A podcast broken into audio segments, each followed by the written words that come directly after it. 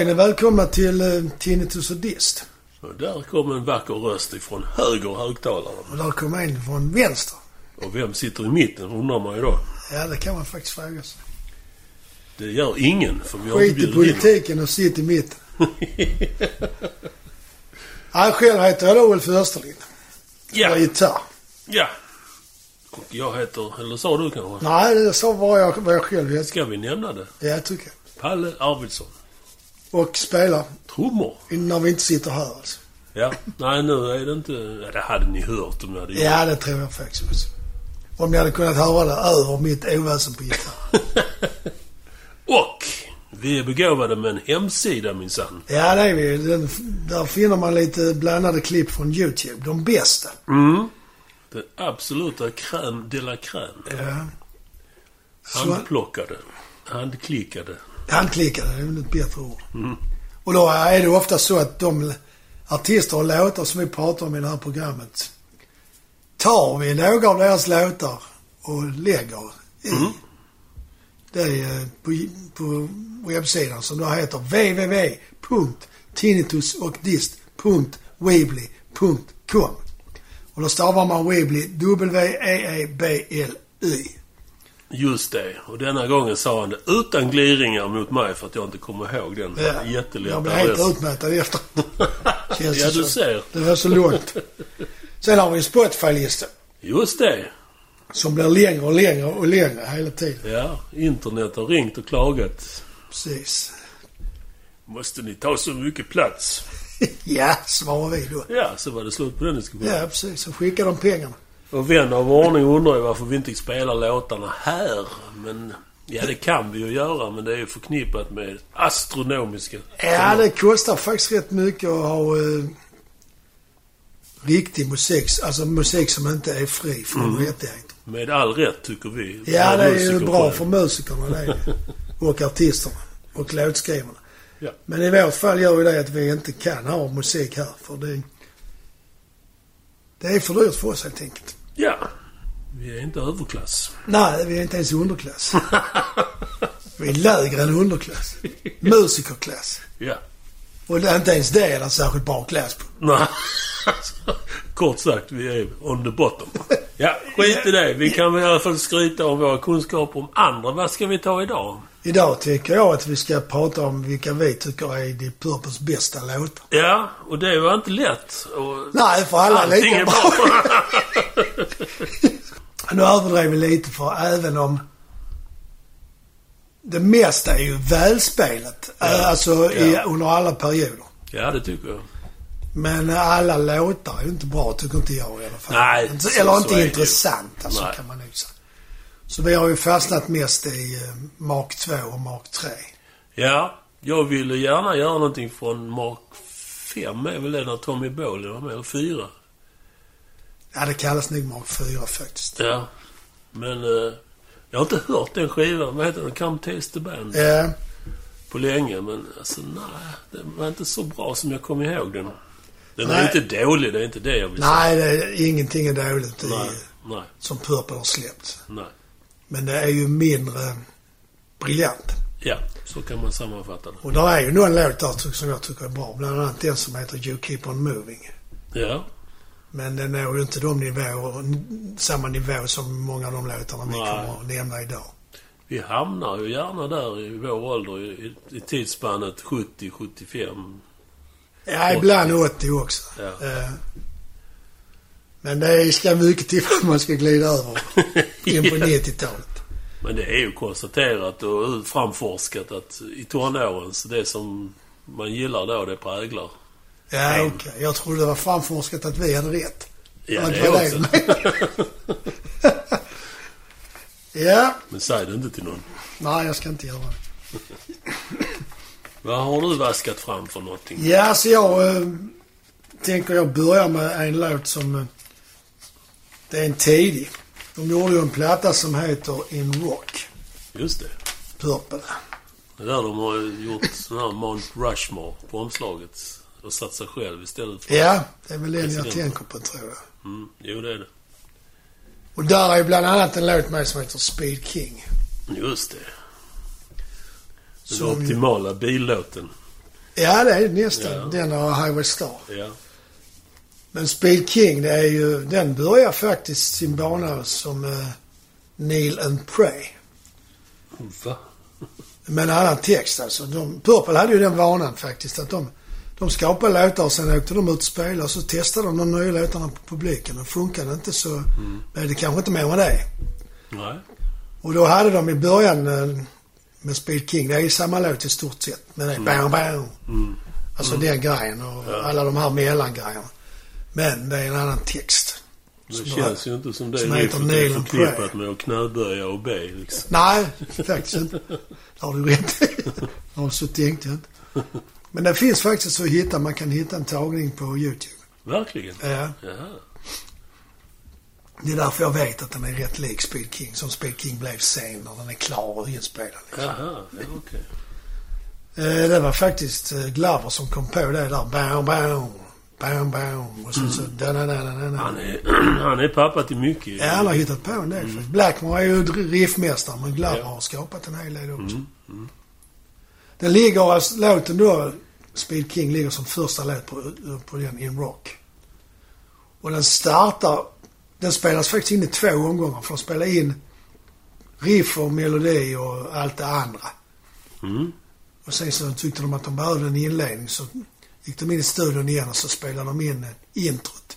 Det vill säga där de börjar med ett jävla crescendo. Alla bara larmar allt vad de har. Ja, ja. Blackmore vevar loss på gitarren det var i nästan en hel minut. Det är Det är sjukt. Ja, det är det. Så hade man inte, nog inte gjort idag, det tror jag inte. Nej, men det var ju en annan tid. Ja, 20 minuters gitarrsolo. ja precis. Sånt där. Sen går den över i ett väldigt mjukt orgelparti. Mm. Där han spelar lite fint, Bach-inspirerat. Och sen Ja. kommer riffet. Mm. Bam, bam. Ja. Som nu när jag tänker på det låter lite, det låter nästan som jag sjunger Razz men det är inte meningen. Men de är lite lika faktiskt, både struktur och De är väldigt skickliga på det med dynamik och... Purple, ja. ja. Fantastiska på det, det. det Ja. ger, ger mycket effekt för musik. ja, verkligen. Jag tycker riffet är stenhårt faktiskt. Ja. Och det måste ha varit en rätt cool upplevelse för de som hörde Purple första gången med den låten. Ja. Och då inkluderar jag mig själv. Men jag minns inte liksom hur jag kände när jag hörde det första gången. För att jag tror det var så att min första Purple-upplevelse var Made in Japan. Jag är inte säker. Mm. Jag tror det var så. Mm. Och den hade ju kommit efter. Ja, den fanns Den ju i varje tonårings hem. Ja, det känns ju så. Eh. På den låten sjunger ju Gillan fantastiskt bra tycker Ja, jag. det gör han. Han är ju kanske inte mer än 20-21 då. Och texten är ju, ja vad är den liksom? Det jag brukar sällan Nej men repetera. jag, jag har en retorisk fråga som jag kollar. Jaha, jaha, okej, du har Det är en svaret. blandning av eh, rader och namn på andra rocklåtar. Eller snutt, eh, snutt textrader av Little Richard, Chuck Berry och Elvis. Ja, ja. Så en vers är Little Richard, en vers är Chuck Berry och en är Elvis låtar. Det var ju en annorlunda stöld. Ja, det är det faktiskt. Good golly said Little Miss Molly sjunger han ju i första. Ja, just det. Ja, det kommer jag ihåg. Ja. Det är väldigt bra låt. Och ofta startar man ju faktiskt eh, sina shower med denna låten. Innan man eh, bytte till Highway Star när den var skriven. För sen fort- hade man ju Highway Star väldigt länge Mm. som öppningslåt.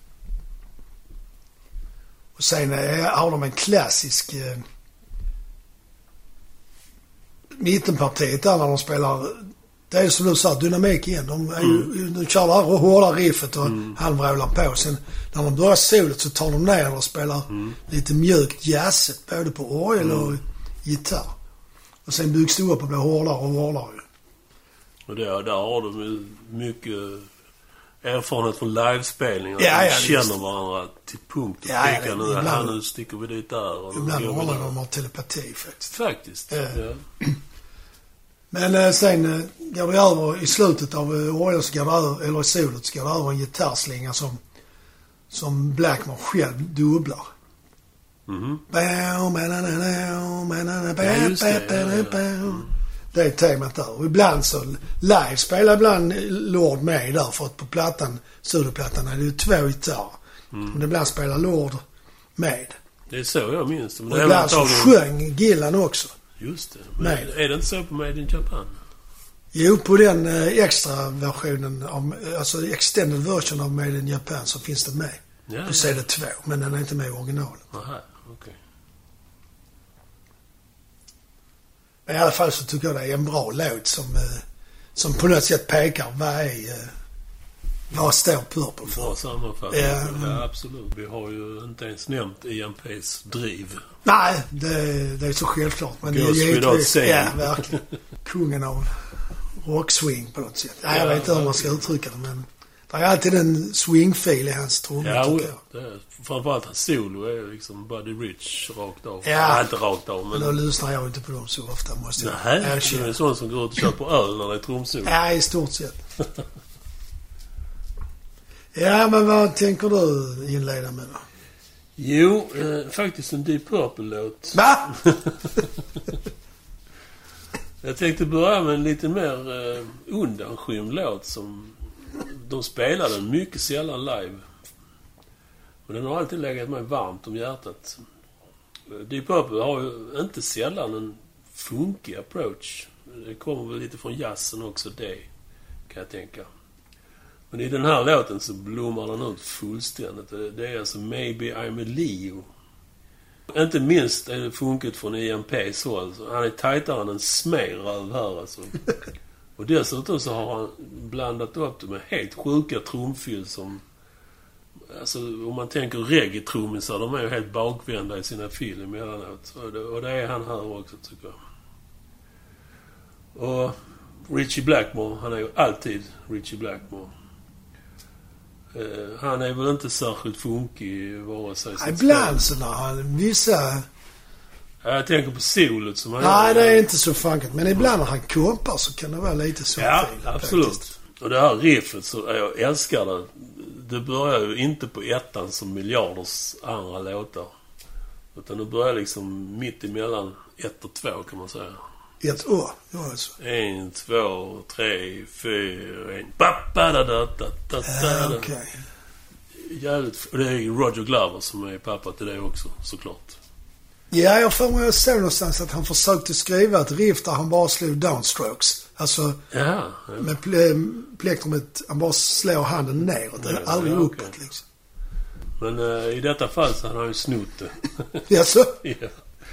Det är ju John Lennon, han skrev ju en hatlåt till Paul McCartney. How do you sleep? Just det, det känner jag igen nu. Refrängen där börjar också på, om det nu heter downstroke eller...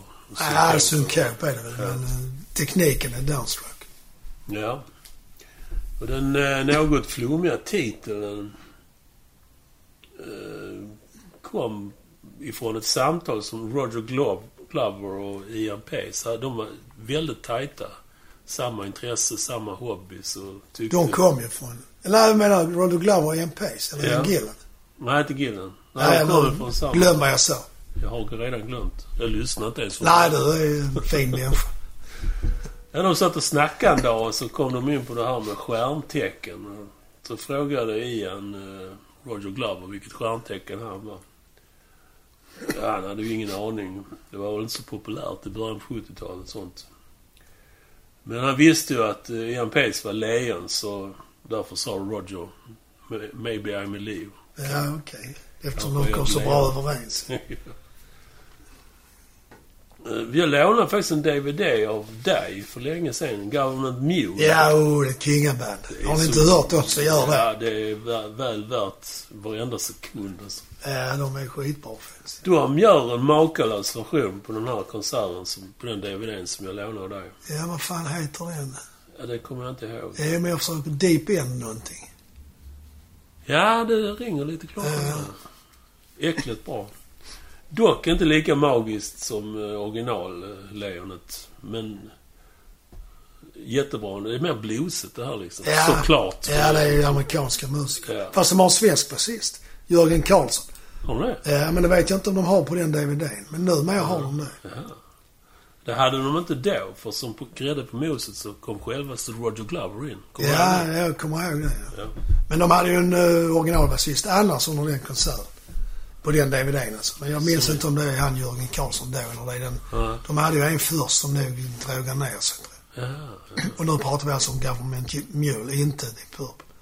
Ja, jag kan väl avsluta den låten med att säga att hade även Ian Pace hoppat in, då hade jag satt fyr på mina trummor och lagt ner. Varför det? Det hade ju liksom blivit för mycket. Ja men vi såg ju en pace i Malmö. Då har du satt på upp trummorna efter det? Jag har köpt nya. Ja, jag tänkte det. Alltså den märkliga upplevelsen att se Ian Pace på KB i Malmö spela med ett Purple coverband. Sina Ja. egna låtar. Den äldsta var väl 25 i bandet. Nej, riktigt så unga var 27. de inte. Ja. Men den äldste är ju på scenen var i alla fall i- Pace. Ja, helt klart. Ja, det var alltså... Han är gud. Ja, ja, det var bra. Men man såg på hans uh, trumsolet var inte alls så som det var förr. Nej, men han är ju också närmare sig 80. Ja, ja, han är över 70 tror jag. Ja. Men det var en bra konsert. ja, ja, självklart. Ja, men man undrar ju varför han gör det. Är det istället för att repa? Jag undrar om inte jag har läst det någonstans att han eh, inte har disciplinen till att repa liksom för sig själv. Nej, okej. Så det kan det mycket väl vara. Sen, Sen får han ju betalt såklart. trillar det in en och annan, ett Ja. och annat pund. Ja, verkligen. Ja, det var den låten. Hade du? Maybe I'm a lay. Ja, den är ganska fin den också. Men det är ingen som jag hade tagit, äh, tycker är så. liksom. Nej, det, det är ju ingen... Ja, som sagt, de har, inte ens de själv verkar gilla den eftersom inte de spelar live. Men den... Det är väl det här jättekonstiga riffet som ja, ja, det är lite kul när man tänker efter. sticker ut. Ja. Ja, jag tänker, jag, jag ger mig tillbaks igen till den här In Rock-plattan som... Mm. Och då är det en låt som heter Child in Time. Ja. Den det, är, också det här att, eh, som du sa med... Han hade snott den. Men den här uh, Baby I'm a Lay och det introt där. Mm. De värsta uh, tjuvarna i branschen det är väl Zeppelin. Ja. Men Purple har snott mer än vad man tror faktiskt. Men de, eh, är, de ljuger inte om det. Nej, det gjorde ju Zeppelin. Zeppelin låtsas ju som ingenting liksom. Och skrev sina egna namn och Ja. allt sånt. Okej, alltså med, med viss rätta för de har ju verkligen byggt om låten. Ja, då, det är ju i stort sett är det bara textrader som är... Ja, ja. Och idé kanske. Eller en sån som... De Men det gör... hjälper ju inte för är det någon som har gjort den innan så är det Ja, det är sant. Och faktiskt är det väl också så inom eh, musikrätten att eh, texten eh, anses eh, viktigare. Den är värd Mm. mer poäng än Ja. musiken tror jag. Det är ju så också med musikrättigheter. Man kan ju, man får lov att ändra arrangemang, alltså Eh, ackord och allt sånt där. Men pillar man i texten då blir det liv. jag tror inte man får ändra för mycket heller i struktur för att eh, man ska... Ska man göra en version av låten utan att begära tillstånd så ska den spegla verkets eh, an, alltså intention. Jag tror det är så faktiskt. För mig att jag har kollat det någon gång. Du är så Ja. läst. Jag har inte annat, inget annat att göra ibland på dagen. Ja, då går vi till in Time igen då. Ja, prova igen. Den är ju då inspirerad, säger Purple. Mm. Stulen, skulle kanske andra säga. Av en låt som heter Bombay Calling. Det vet jag inte vilken det är. Som är gjord av någon som kallar sig för Beautiful Day. Som kom ut i samma veva. kom väl ut tidigare då eftersom de hade hört den. ja. Och en dag satt i studion satt John Lord och spelade i meloditemat som finns i den låten. Det vill säga det som är början på Child in Time. Du, Mm. du, du, Ja. du, du. Och det är det partiet som är uh, nicked, som det heter på engelska. Mm. Ja, nu när du säger det så det, det är ju lite, vad ska man säga, indiskt över det. Ja, Tonerna. och så tyckte Ian Gillan har aldrig hört den låten, Bombay Calling. Så han tyckte det lät snyggt. Så tänkte, kan vi inte göra något av det? Så, Ja, ja, så började de bygga ut och flytta runt. Och, ja. Så blev det då, satt han text på det, som en text som då handlar om eh, meningslösheten med krig och kalla krigets eh, Mm. bråk liksom mellan Sovjet och västvärlden. Jo, den börjar ju då som en väldigt, som jag sa, det här meloditemat, väldigt mjuk och fin ballad. Men så, Mm. Det ändrar sig snart. ja, det är det där igen med dynamiken, att de är så skickliga på det.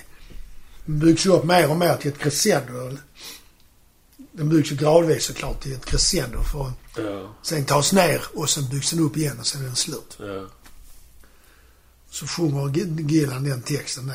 Som reflekterar över kalla kriget och hur den påverkar folks Ja, liv och människors förmåga till inhumanitet faktiskt också. ja.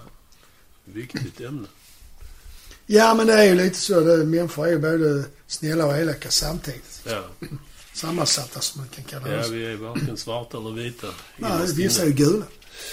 Inte inuti. Ja, sådana med skrumplever Ja, de är gula. De kan bli gula på ytan också. ja. Men eh, Gi- i den låten så är det ju, är ju framförallt det är ju Gillans... De här... Skriken och så. När han Ja, ja, eldar ja, upp sig där. Det är så jävla coolt. Ja. För en ung grabb, skinny lad som de sjunger i någon låt. Så är det ju helt fantastiskt. Ja, alltså. ja.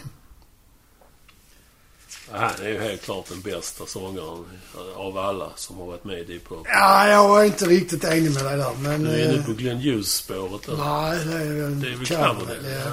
ja. Du är lite yngre än mig så att... De är ju alltså...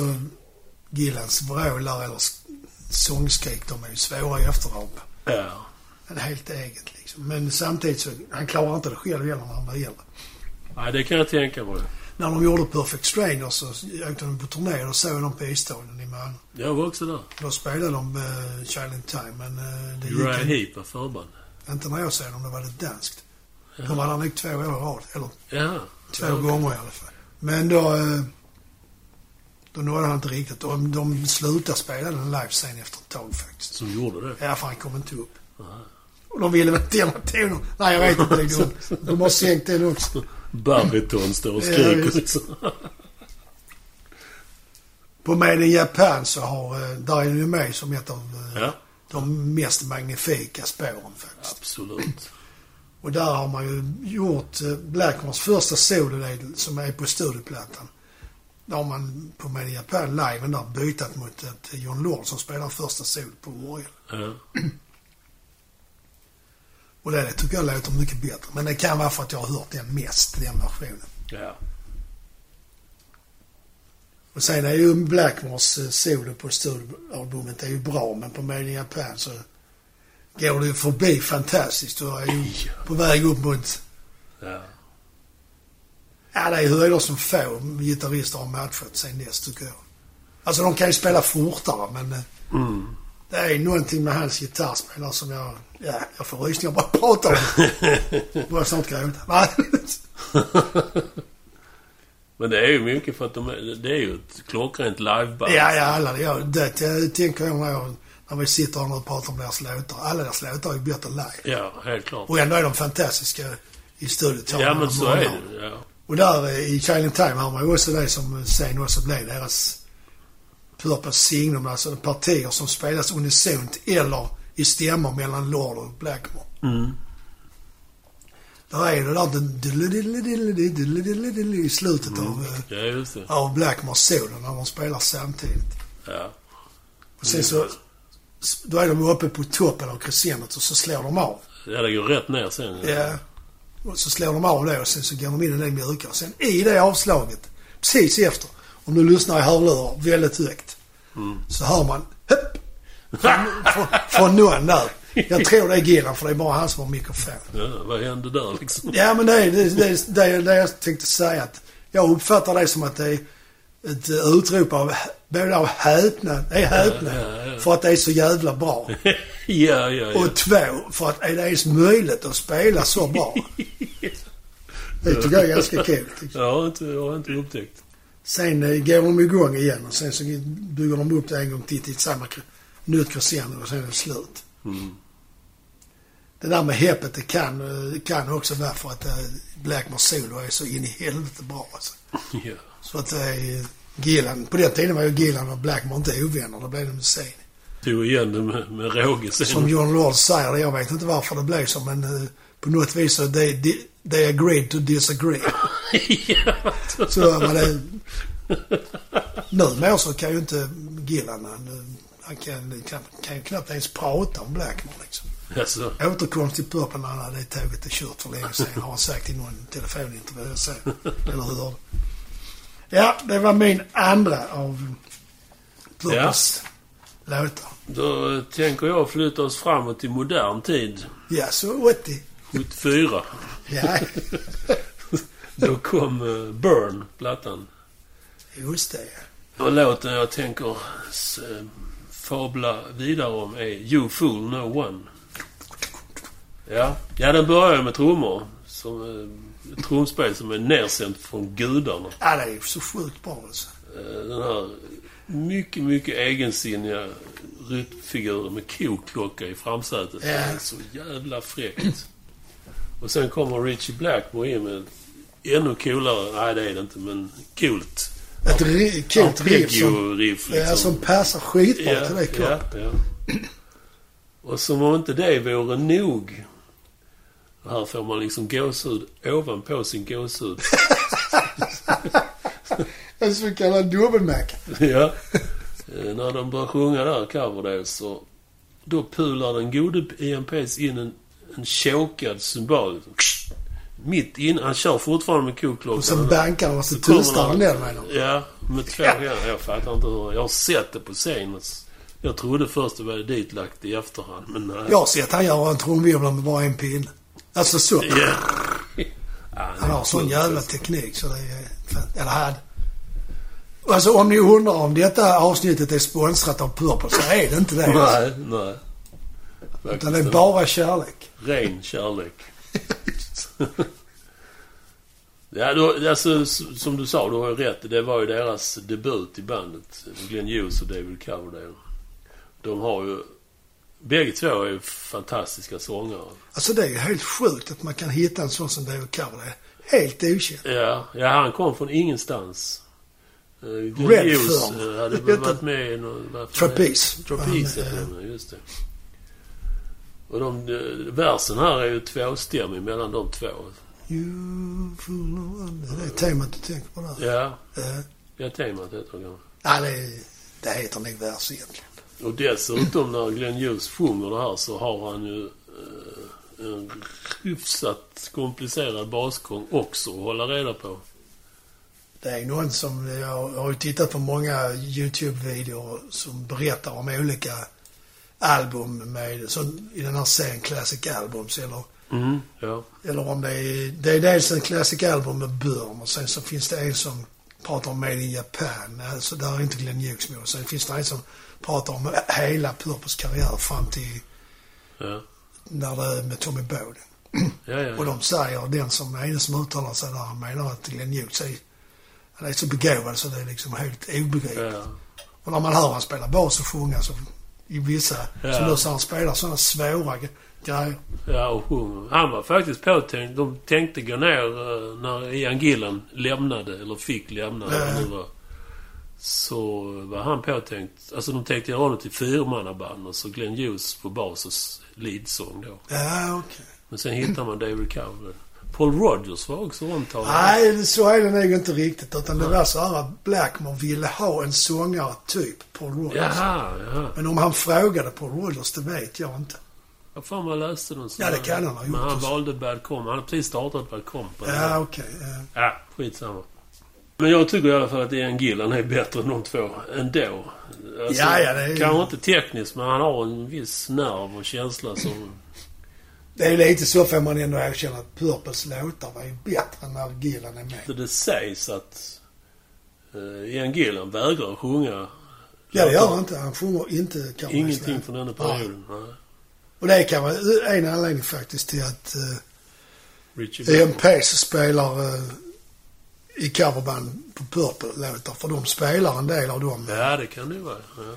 ja, det är om detta. Ja, men då fortsätter jag på samma platta faktiskt. Och då ska jag... Ja. Titelspåret. Eh, Som då det heter då? Burn. Burn, ja. Som jag hävdar är... eh, Det riffet är ju i klass med... Med de bästa Blackmore-riffen faktiskt. Ja, det är det. Där ligger... Den...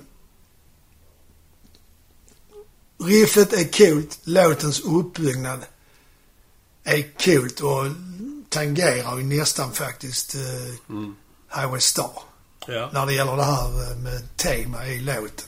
Och så är det mycket det här med stämsången mellan de två. Som, Ja, det är coolt också. fanns Ja. ju inte innan dess. Och så det riffet som börjar låten är ju jävligt fräckt Ja, det också det. från Blackmore. Ja. Och sen är det ju det i mellanpartiet när de spelar John Lord och eh, Blackmore. Ja, ja. ja det är Samtidigt. magiskt. Även här en stöld. Ja, Faktiskt. se där. finns en låt som heter Fascinating Rhythm av George Gershwin. Jaha. Jag ser inte riktigt kopplingen däremellan, men... Ja, där är ett tema som är... eh, Det går inte riktigt så... Men det är, det är de tonerna fast med en annan rytmik. Jaha, okej. Det Men är- Blackmore har aldrig skämts för att han har ju snott många grejer. Det är kanske för att de har berättat att de har gjort det. Annars Ja. hade ingen fattat det. Kanske inte. Så kan det vara faktiskt. Eh, Burn är dessutom enligt John Lord själv en av höjdpunkterna i Purples karriär. Själva låten då. Alltså. Mm. Ja. Ja, det Släpptes som du sa väl sju- förstå. 74. Mm. Furiöst gitarriff. Det var det ordet jag försökte hitta innan. Furiöst. Ja, och okej. coola då, som jag sa, utmejslade gitarr och orgelpartier som de liksom har tänkt ut, tror jag. Eller så, jobbat ut tillsammans, känns det som. Ja, ja. Och som du sa, körpartierna och växelsången är ju ja det, skitbra den ja, men låten. John Lord var inte så nöjd med texten. Aha. Ja, den är lite konstig, konstig faktiskt. Det handlar någonting om djävulens... Uh, Jaha. kvinnan är djävulens avkomma eller något sånt. Det var Någon som hade haft en Klassisk, eh, Klassisk blues. ja, på. Och sen trumspelet är ju också som vanligt. ja, ja. Det goes without saying. Ja, verkligen. Ja, bra låt. Man får ju tänka på att när Gillan och Glover läm- lämnar Purple så står de ju på... Då är de ju världens, ett av världens största band. Ja. Och då ska de ju följa upp Machine Head och Made in Japan och Who Do We Think We Are. Mm. Som var den sista plattan som de två var med på. Mm. Och då får tar man in en okänd sångare och en halvkänd basistsångare. Och satsar på dem så gör man så pass Jag kan, bra inte platta. påminna, ja, jag kan inte påminna mig att, att man har läst eller hört någonting om hat från fansen. Som det brukar bli när, När de byter när de byter. Framförallt frontfigurer. Nej, det kan inte jag påminna mig heller. Men det var väl antagligen för att det blev så jävla bra. Så Ja. att, De blev golvade vid första ackordet direkt. och Coverdale hade ju inte skrivit mycket låtar vad jag vet i alla fall. Och inte mycket texter heller. Han kastade sig rakt in i processen liksom. Ja. Skriva låtar tillsammans med då Lord och Blackmore som är ju rätt skickliga musikanter om man nu Ja. säger så. Ja. Lord är ju klassisk skola. Du kan spela både Bach och Bich Ja, och ja. Bach. Och det har han gjort också Ja, i efterhand. Eh, ja, jag tycker det är en höjdarlåt faktiskt. Ja. En annan höjdarlåt. Och Nu går vi tillbaka igen till Fireball. Mm. Som... Eh, den släpptes som singel nummer två 1971. Och rönte stora framgångar på listorna i Europa. De, det var innan de hade erövrat världen, tror jag. Nej, de var fan i USA redan med Mark 1. Alltså. Ja, det var de hade ju Hash där. Just det. Ja. Som hit liksom. Men de var ju inte... Det var ju inte den som det var sen med Machine Head och, Nej. och Made in Japan liksom. I alla fall intro till den här låten. Återigen ett fantastiskt trumriff. Den här gången med dubbla bastrummor. Ja, det är ovanligt för uh, Pace. Det hade han... Jag har aldrig sett det och jag tror inte... Det var kanske bara... Det, ja, grejen var att eh, Keith Moon hade varit med The Who i samma studio en annan lokal och spelat in dagen innan. Och eh, han hade väl bråttom till puben så hans trumset stod kvar. Så Ian Pace norpade hans bastrumma och pulade in. Var hans ena basstrumma. För Ja. han hade ju två. Det finns en... Jag har en DVD där de spelar i Live in Copenhagen som är filmad. Och där eh, Ja, plockar han de faktiskt in en bastrumma till Jaha. just den låten. Tog ut den sen igen. Nej, jag vet inte om det är sista låten. Jag minns inte om de plockar ut den eller... Ja. Men de sätter dit den i alla fall. Det är rätt fräckt. Eh, Ja, låten börjar, om du kommer ihåg, eh, precis innan eh, låten går igång så är det ett knepigt ljud liksom. Någonting som startar känns det som. Och då, 71, så hävdade Deep Purple att ja, det är en synthesizer. Sådana ting var ju exotiska och Ja, ja. extremt dyra på Lite den kul att säga, Ja. ha en sån på plattan. Så det var ju inte konstigt att de hävdade att de ägde en sån. Eh, Långt senare så kröp det fram att i själva verket så var det en luftkonditionering som påpassligt hade spelats in när den startade upp. Ja, ja, det låter som en byggfläkt tycker jag. Ja, det är, det är rätt knepigt. Och sen kommer ju bandet in som en hästspark med Richie i spetsen. Eh, Konstigt nog så gör han inget gitarrsolo i denna låten. Nej, det är det inte. Det har du rätt i. Det är faktiskt ett bassolo. Det är rätt ovanligt på platta. Jävligt distat Ja, bassolo, det är är det det. inte Ja. det? Och sen ett, eh, ett Hammond-solo i sann John Lord. Du, du, du, du, du, Ja. du, du. Ja, just det. Om man bortser från trummor så kan Hammond vara det coolaste instrumentet ever. Som sagt, i början på 70-talet var ju synthesizer inte så vanligt. Och eh, keyboardisterna tog till alla möjliga trick för att tweaka ljuden som. Jag tycker att John Lord och Keith Emerson, eh, det här, det vet du väl Emerson. Lake and Palmer. Ja. Eh, Alltså det är den tidens absoluta stigfinnare när det gäller att pressa fram fräcka och annorlunda ljud. Ur liksom analoga instrument, för det är ju det, är ju vad det är. Eh, texten, den är, har faktiskt Ian Gillan plockat ur sitt eget liv. Oj. Mm. Det handlar om en dam som är ett komplett mysterium och ytterligare en låt om obesvarad kärlek. Det finns det inte så många av faktiskt. Nej, med andra ord fick han inte ligga. Nej, det måste jag ha i. Är det samma tjej som är med i Strange Kind of Woman? Ja, antagligen.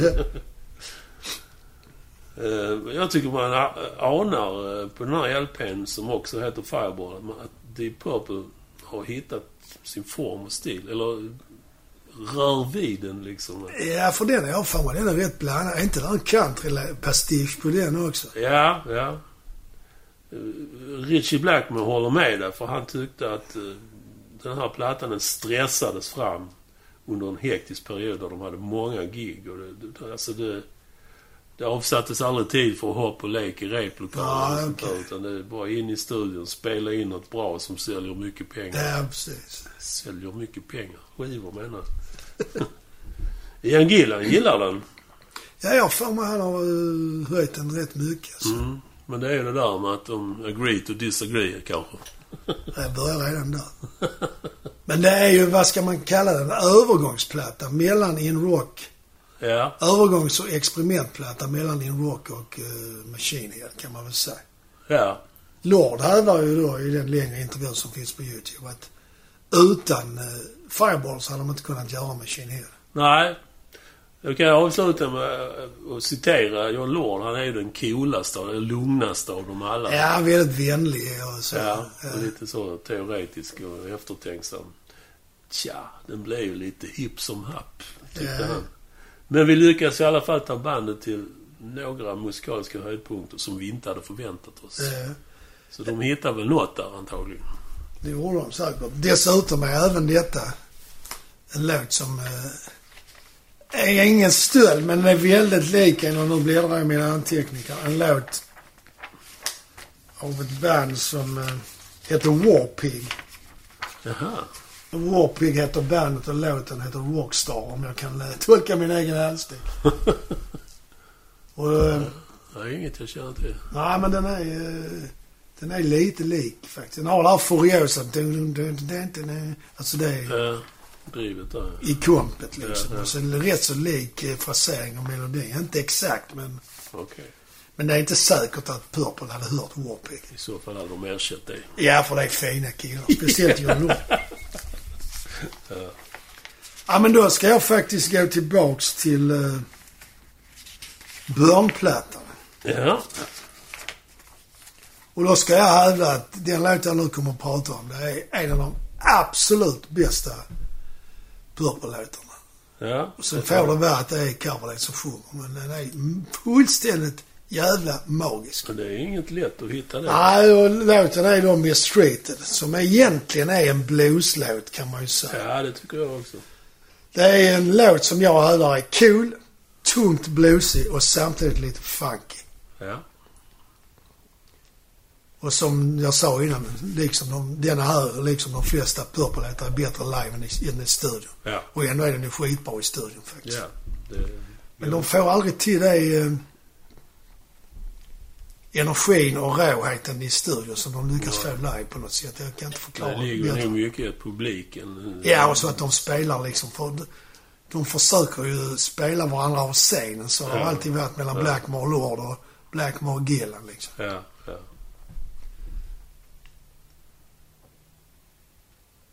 Och det är, det är ju inte bara på gott, det är ju ont också det här eh, endorfinkickarna de får på scen. För till exempel You Fool No One från California Jam. Ja. Den går rätt fort.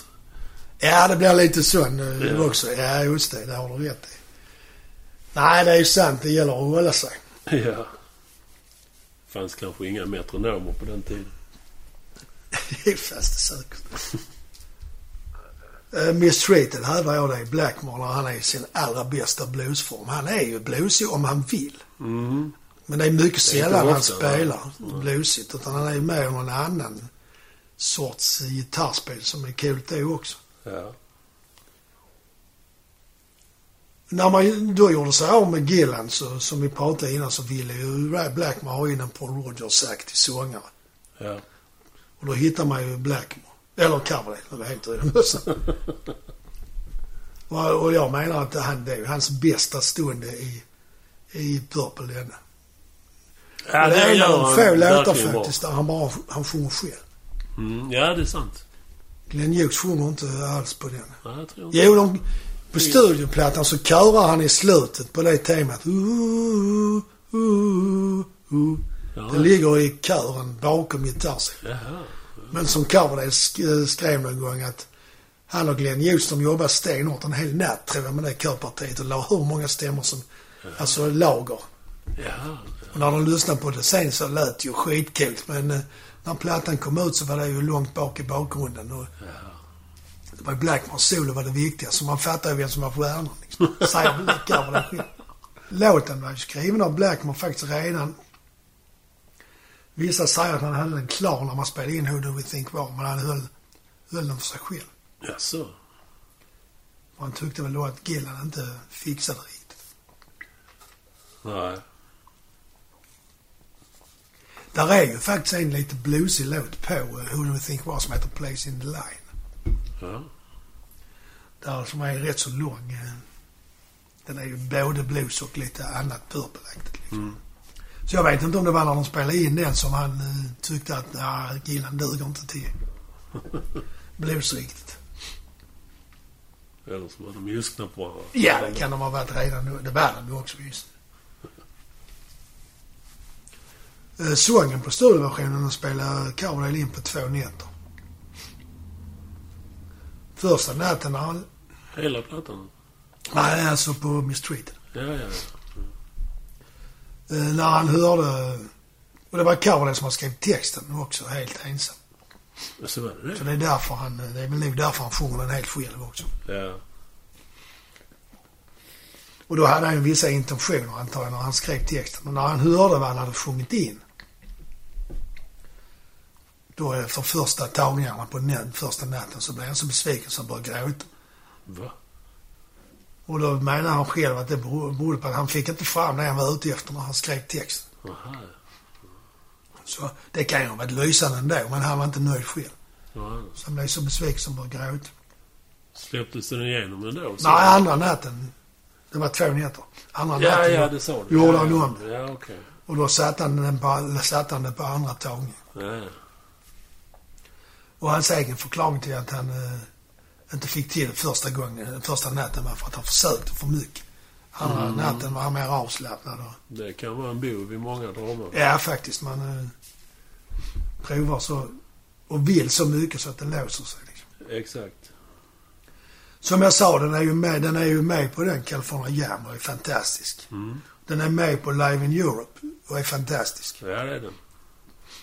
Eller Made in Europe heter den. Den är med också på en som heter Live in London. Som också är fantastisk. Mm. Och så finns det lite olika tagningar med eh, från deras sista turné, Live in Gra- Grass och Live in Stuttgart som man kan hitta på YouTube. På Spotify. Spotify. Ja. Och där är den också. Men det är, alltså när man än hör den så är det en fantastiskt bra låt. Och bra versioner. Ja. Så jag skulle nog eh, häda här lite och...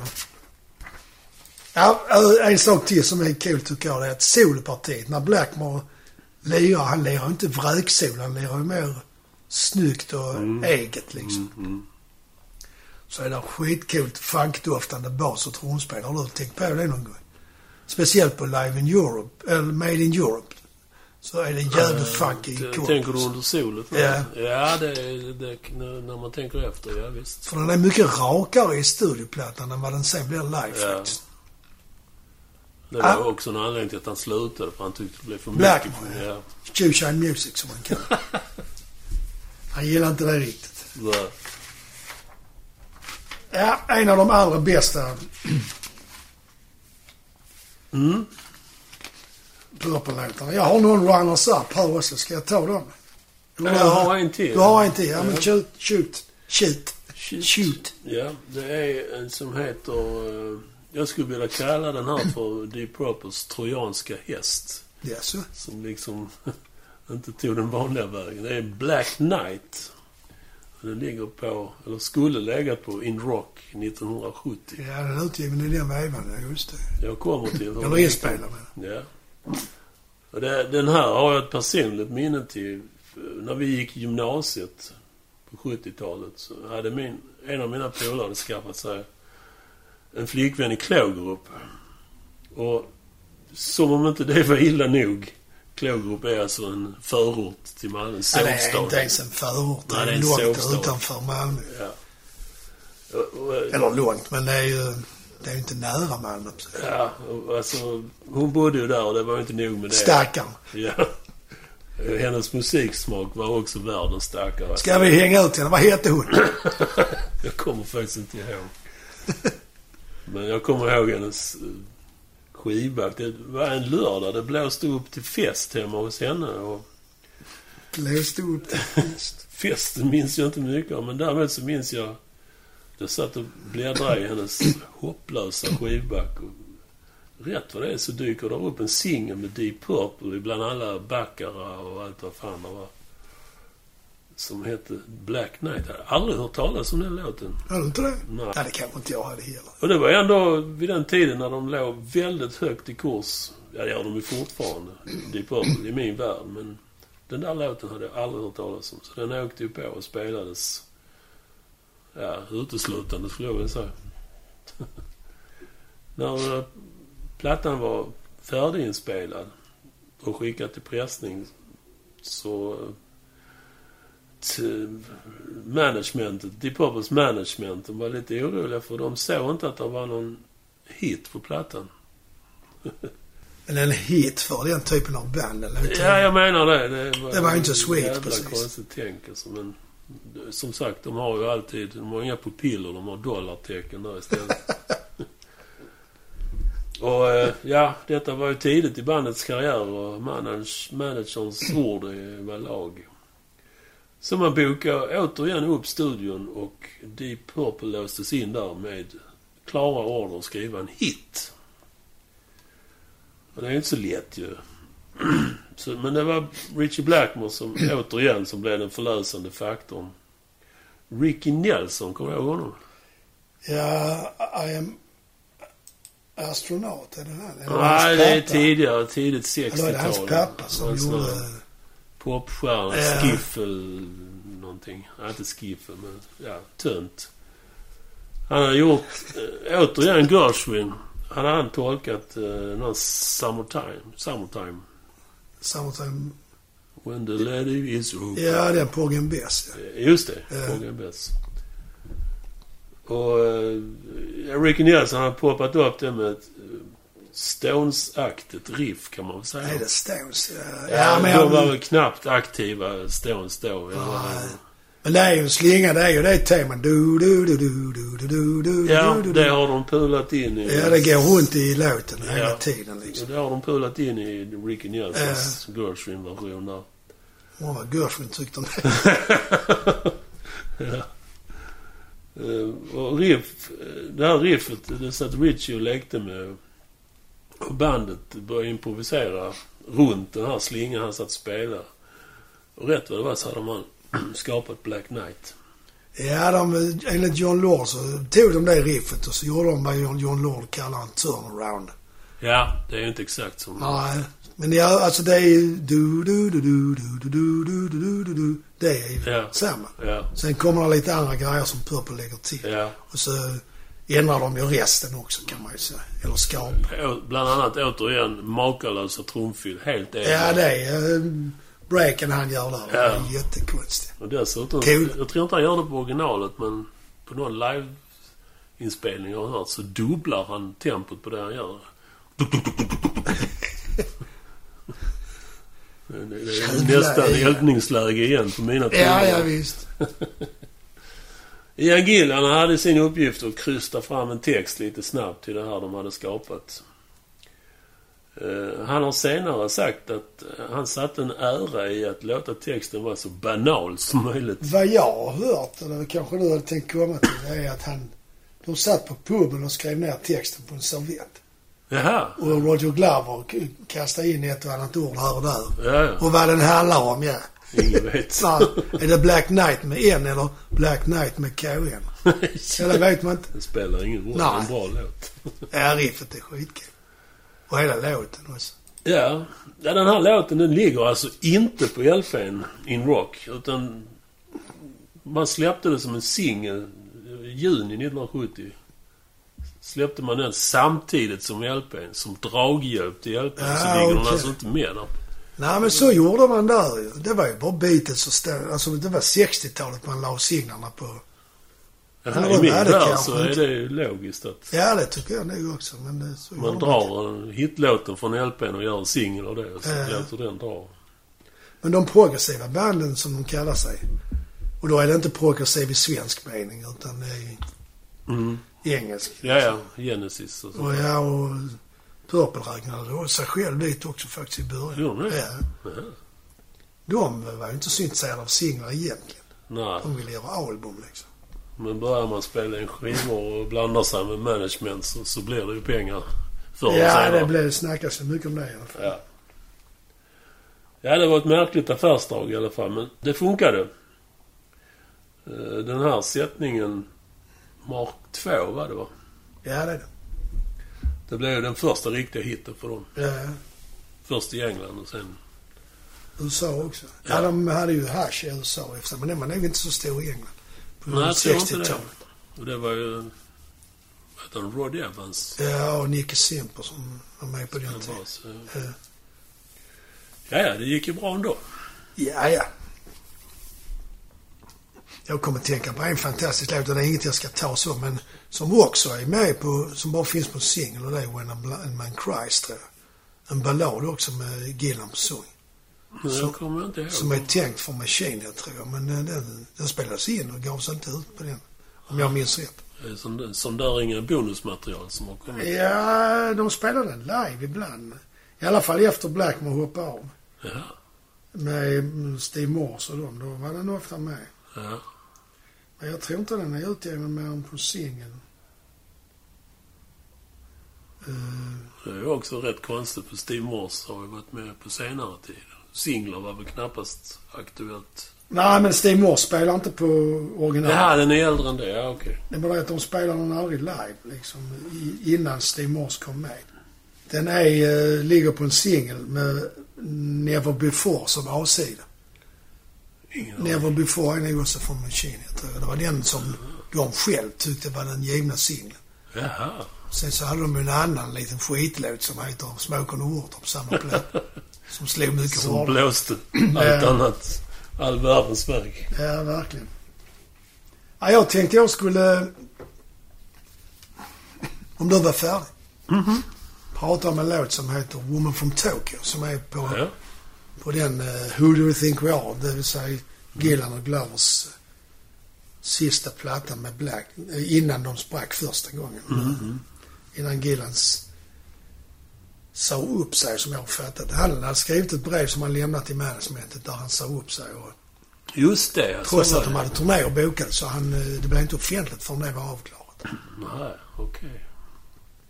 Men det är som jag läste och såg någonstans att de var ju brända och de som du sa innan att de spelade skitmycket så skulle de göra massa plattor emellan och så. Mm, ja. Så de var ju utbrända. ja. Och ovänner på grund av det liksom. Resande, sprit, Det är inte så konstigt. utbrändhet. Så idag hade man gett dem ett års ledighet så hade det varit bra med det liksom. Ja, ja. Hade de hämtat sig så hade de inte blivit ovänner liksom. Men det var inte uppfunnet, utbränt. Nej, det var ju inte så.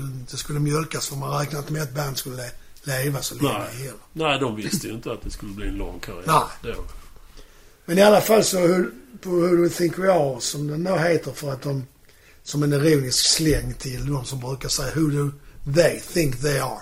Mm. Om Purple, för att Purple var ju störst i världen nästan då. Tillsammans med Led Zeppelin tror jag. Mm. Ja, oh ja, absolut. Och möjligtvis Wings och sådana. Det är inte samma liga. Nej. Men storleksmässigt, Eh, ja. Det är ju som jag sa i de sista låtarna med Gillan och Glover. Det handlar om hans... De var i Japan och spelade med i Japan. Och de blev fascinerade av det japanska samhället. Och Mm. Så var han väl lite fascinerad av en speciell japansk kvinnor, eller av japanska kvinnor, kvinnor i allmänhet. Men Mm. Woman from Tokyo är för mig en av de få Purple-låtar som eh, liknar en poplåt.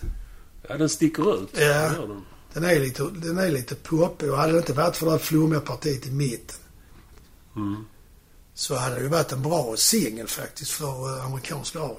Mm. Eller AM-radio. Den är väl rätt lång också? Ja, men den gavs ut som singel senare. Jaha. Men då hade de klippt ner den. Ja, Det partiet som jag pratar om, det här flummiga, ja. det hade de tagit bort. Det åkte. Ja. Och riffet tycker jag det är ett av Blackmores eh, enklare, men det är ganska coolt. Ja, det, absolut. Sen är den lustig. Den går ju från E-dur tror jag till i riffet och sen så när de sjunger refrängen, eller kom versen, så spelar man i G-dur. Mm. Och det är rätt oftast är den E-moll och G-dur. För det är parallelltonarter. Om man nu ska bli teknisk. Sen höjer de till sis i refrängen. Ja, det gör de alltid. Bara för glädje där. Ja, men det är lite, det skapar också att det blir lite ovanlig feeling. Ja, där är en del eh, harmoniska spänningar Ja, precis. säga. Och sen har de ju med ett, eh, ett parti med boogie-piano också. Som, som John Lord spelar såklart. Han kunde ju även sånt. Ja, Ja, jag tycker den låten är cool och det är som jag sa, det är lite poplåt. ja. Men eh, om man då ska avsluta Mm, det ska man göra någon gång. så har jag faktiskt en låt till som är från tiden med Steve Morse. Ja, ja. Och det är, ja, vi, nämnde ju det innan att vi pratar mest om det gamla. Ja, han förtjänar ju... Ja. Han, han, han omtalas ju fortfarande som den nye. Ja, det är han och Ron Wood liksom. Ja. ja. Men, början, 90... Sex. Eller 95. Ja, Men han är med på den plattan som heter Perpendicular. Ja, den är från 96. ja okej. Hans första med Ja. Purple. Men jag skulle säga det, vi pratar ju oftast om det gamla för att vi tycker ju inte att eh, efter Perfect Stranger så är det ju ett par plattor som vi inte tycker är så bra. Nej, nej, nej. Perfect Stranger är ju bra tycker jag faktiskt ändå. Man kan väl säga att de senare plattorna, det är, det är bättre än förväntat med tanke på att det är en hög ålder de Ja, men det är inte den Det är, där. det är inte i närheten det de gjorde som Men det är ju alltid jävligt bra spelat. Ja, ja, ja. Så kan man säga. Sen så som låtar kanske man inte man fastnar. Nej. Men det kan ju också bero på att du och jag har blivit äldre. Man bits ju inte lika lätt. Nej. Det vi överlämnar den avhandlingen till våra lyssnare. Ja, om ni har tid med det. Men i vilket fall som helst, den låten som jag pratar om den heter Sometimes I feel like screaming. Ja. Och den börjar, eh, det är Steve Morse som hade någon eh, slinga som han satt och spelade. Ofta är det tydligen så med Purple. De är i studion och så Ja. sitter någon och kluddar med någonting så lyssnar de. Vad, vad var det? Mm, trots att de egentligen inte har tid till det. Ja, nu har de Nu har de det. kan vi använda och sen så bygger man runt det liksom. Och då hade han ett gitarrintro som är väldigt s- snyggt faktiskt. Och sen så går de över i en sångvers som är väldigt lugn. Och där ligger sången, tycker jag, på gränsen till surt. Ja. Men det funkar. Det skapar Ja. någon spänning. Och jag tror ju inte, med tanke på vilka musiker de är, Mm. så hade de ju inte släppt något som var surt. Nej, nej. Utan det måste ju vara meningen. Ja. Eller hur? Ja, ja. Jag kan inte tänka mig att de inte, äh, inte hade hört det liksom.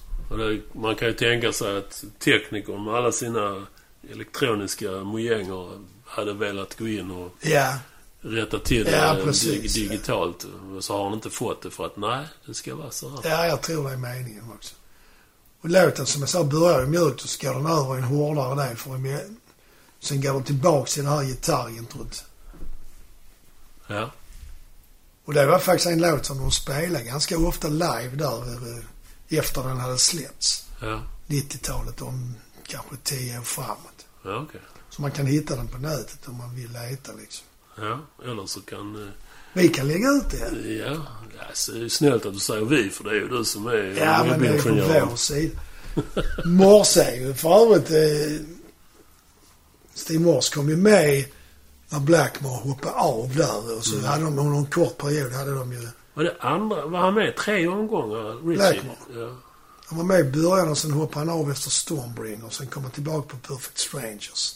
Just det, 84. Eh, och sen spelar de där ett tag. Och så är det, åker Gillan ut och så kommer Jolan Turner. Och så Just det. kommer Gillan in igen. Och sen åker han ut. Alltså det är lite sådana turer. Och bandet låg väl nere ett bra tag också? Nej, jag vet ju inte om de blev nere, men de började ju sagga. Det gick ju sämre och sämre och Mm. stämningen var ju skitdålig. Ja.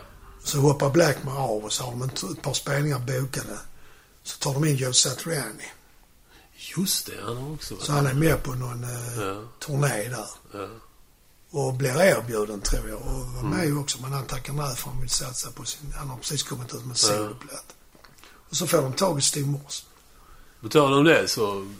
Vi snackade ju innan om att Glenn Hughes och David Coverdale antagligen inte fick någon skit. Ja, Men Steve. Morse har ju fått Ja, stora fått skopor med skit från fansen. Ja. Eh, Men jag tycker han, alltså han... Han är ju en annan och modernare typ av gitarrist än Blackmore. Och Ja. amerikan dessutom, vilket jag tycker man hör. Ja. Ja, ja, du brukar säga det, men jag, jag, jag fattar inte. Fördelen med honom är att han kan kopiera Blackmore, men han är ingen kopia av Blackmore. Nej, Han har en egen stil. Det är nog rätt viktigt. Ja, faktiskt. Och sen är han väldigt flyhänt. Och så har han mycket tjockare Mm. och mer eh, sustained sound. Jag vet inte vad sustain kan översättas med. Sustain. Alltså, Sustainbolag känner man ju till. Ja. Det översätter man väl inte? Nej, men det är mer att hans ton är där mer... Eh, den varar längre så att säga. Ja, Varje okej. slag varar längre. Han har en dyrare gitarr. Ja, ja, det kan det i och för sig. Han var förresten på allas vårt musikbörsen. Det I samband med en av de spelningarna på, här i Malmö. Som meet and greet. Ja, fan. Ja, det har jag det? missat. Nej, det visste jag inte. Jo. Det är lite kul. Det var ju synd man inte visste det. Skulle man gått dit och tittat på det. Så? Hallå Steve, ja, jag spelar också själv. Ja, vill du höra något? Nej. Ja, jag ville ändå ta upp någonting som inte var bara från det Ja. tidiga 70-talet. Pratade om det i början. Mm. Att det gick ju knappt att hitta en dålig låt. Jag kan Jag försökte ju hitta något nyare, men jag vet inte. Alltså. Nej, det är Perfect Min klocka har så definitivt stannat. Perfect Strangers, eller denna här som... Ja, Perfect Strangers är okej liksom. Ja. Jag skrev ner lite låtar. Du, självklara val. Smoke on the Water har vi inte pratat om. Bra Nej, låt. nej. Demon's Eye. Det är en jävla bra låt. Lite du. Ja, just det. Mycket funk i den också. Eh, Into the Fire. Just det, det är en jävla bra låt. Vi får nog göra ett Ja, avsnitt. Stormbringer. Det är ju kul också. Den är bra. ja. Mark 3. Ja, Lady Double Dealer också Mark 3. mycket bra. Det är Tommy Bolin va? Nej, den är, den är med på Made in Europe. Så det måste vara Mark 3. Ja, men eh, ligger den inte på Come Taste the One? Tror inte det. Det är en som heter någonting med Lady, men det är inte den. Lady Luck. Lady Luck, Just det. Okej. Soldier of Fortune, When a Blind Man Cries pratar om. Det är två ballader som jag tycker Ja. är jättebra. Soldier of Fortune är ju väldigt Ja, den är bra. jättefin. Men det kan vara det också faktiskt. Ja. Jag säger inte att han suger. Nej, men eh, jag vill bara säga. Perfect Stranger. Ja, det är en bra låt. Knockin' at your back, har samma platta. Ja. Nobody's home, Ja. samma platta. You keep on moving, är från den eh, ja. vi pratar om. Eh, sista Purple-plattan. Kan Jag, förstår att du pratar in för ett nytt avsnitt. Nej, jag vill bara visa hur svårt det var att välja. Ja. Nej, men där fin- de har... Lazy. ja. Ytterligare en stöld. Som, den, den är ingen stöld, men den är väldigt lik... Uh, du fan heter den? Dum, dum, dum, dum, dum.